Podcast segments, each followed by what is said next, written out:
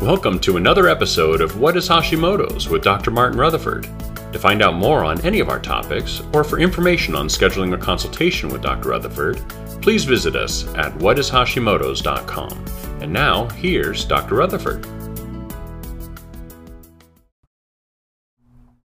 Okay, the question is, is medication for Hashimoto's. So there's no medication specifically for Hashimoto's.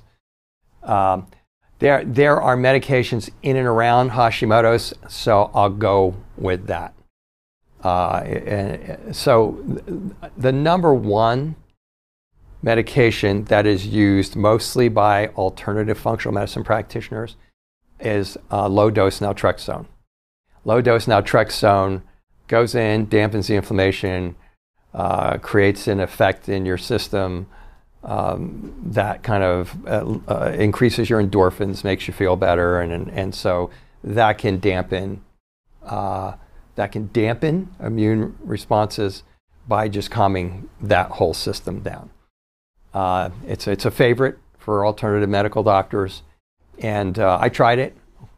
For those of you who don't know, I have Hashimoto's. I tried it years ago. Um, I think it made me feel better, but it gave me horrible nightmares and horrible dreams. So, and I hear that a lot. I've heard that a lot from people who take it. So that's number one. That's not for Hashimoto's. It's it's it's in fact it's it's it's a drug that was developed for a whole different thing. They just happened to see what happened, but it's not. It's it's really more like a dampening, uh, like get, like increasing endorphins. Okay, then um, then the next drugs well, the next drugs, none of these drugs are made for Hashimoto's. Hashimoto's is a thyroid problem. Okay, so the drug for Hashimoto's is take a thyroid medication. Especially in the middle world, that's that's basically their whole solution. We'll we'll come back to that in a second. If there were a drug for Hashimoto's, I, it would be the one that's already there for auto, autoimmune problems. So if you have, if you're watching this and you have rheumatoid arthritis or you have lupus or you have Sjogren's or you have irritable bowel syndrome, not irritable bowel syndrome, ulcerative colitis or something like that, that's autoimmune, what do they give you? They give you a steroid.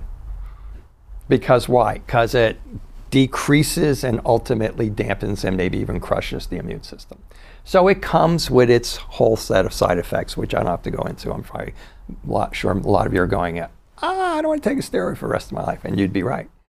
Um, I don't know that it would ever reach the, uh, the level of taking an immunoglobulin therapy, which is another therapy for autoimmunity. But the point is, is Hashimoto's is an autoimmune problem. It's not primarily a thyroid problem. Some you go, oh, it's a thyroid problem. Well, is, is lupus a, primarily a skin problem? Is, is rheumatoid arthritis primarily like a joint tissue problem? You know, no, they're primarily autoimmune problems. That's why they give you steroids to dampen the immune inflammation. It's the same thing with the thyroid. So if you wanted a medication, so I've had patients that have come in and said, you know, one more thing I wanted to ask you, like as I was doing their history, it's like, you know, I had this thing happen to me and they gave me steroids for like 10 days and I felt like enormously better. And all my anxiety went, and my heart palpitations went. And I said, yeah, because for 10 days, your immune system was put out of commission, it couldn't flare up and attack you. So, from that perspective, and I'm not suggesting you do this, by the way, okay, but from that perspective, uh, anti inflammatories, uh, steroids, are, would, would be more appropriate because they would be dampening immune inflammation, which in turn would attack your thyroid. Or if you had Hashimoto's and rheumatoid arthritis and lupus and all these other things, it would in turn dampen immune responses to all of them, to all of them. Um, so, so those are those are drugs that that um, that would um, probably be appropriate at least short term for in, in, in an autoimmune thyroid disease. But there is no drug for autoimmune thyroid disease. And, and let me just say one thing about um, thyroid medication. I take thyroid medication. I take levothyroxine and I take uh, liothyronine I know a lot of you out there going, no, I'll never take a drug, I'll never take a drug. For thyroid, it's a little different. Once you get everything calmed down and under control by figuring out what your triggers are, and getting your irritable bowel syndrome under control and dampening your anxiety, all the things that flare up immune responses against self tissue, in your particular case, Hashimoto's. And now your numbers become usable. Your thyroid TSH and your T43 become usable because they're not being affected by all that. And you still have hypothyroid. The medication, the proper, the right drug, because some people react to natural, some people do better natural, some people react to levothyroxine, some people do better than that, some people can't take the Dentory. Once you find the right medication for you, it is better long term.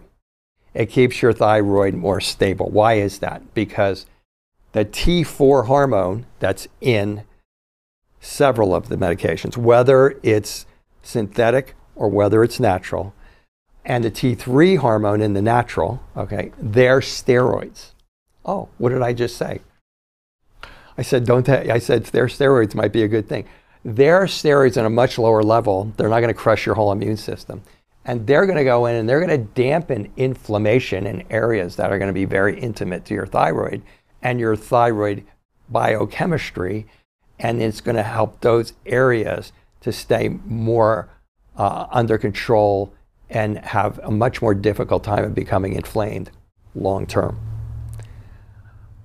we came to the, I, we came. I didn't come to this determination at all. I went to, but I went. I go to symposiums all this all the time, and this data started uh, coming out um, about six years ago. I want to say five or six years ago, maybe even four. But it was somewhere in there that this data started coming out. Like, you know, if you can start your patients off with thyroid hormone. For those of you who are on thyroid hormone and you're getting treated by an alternative practitioner, stay on it.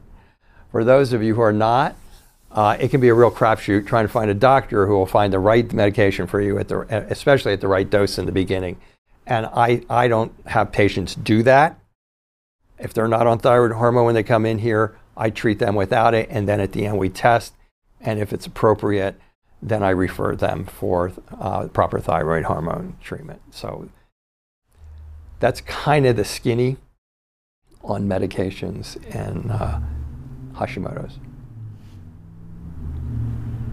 Thank you for joining us for another episode of What is Hashimoto's. To find out more on any of our topics, or for information on scheduling a consultation with Dr. Rutherford, please visit us at whatishashimoto's.com.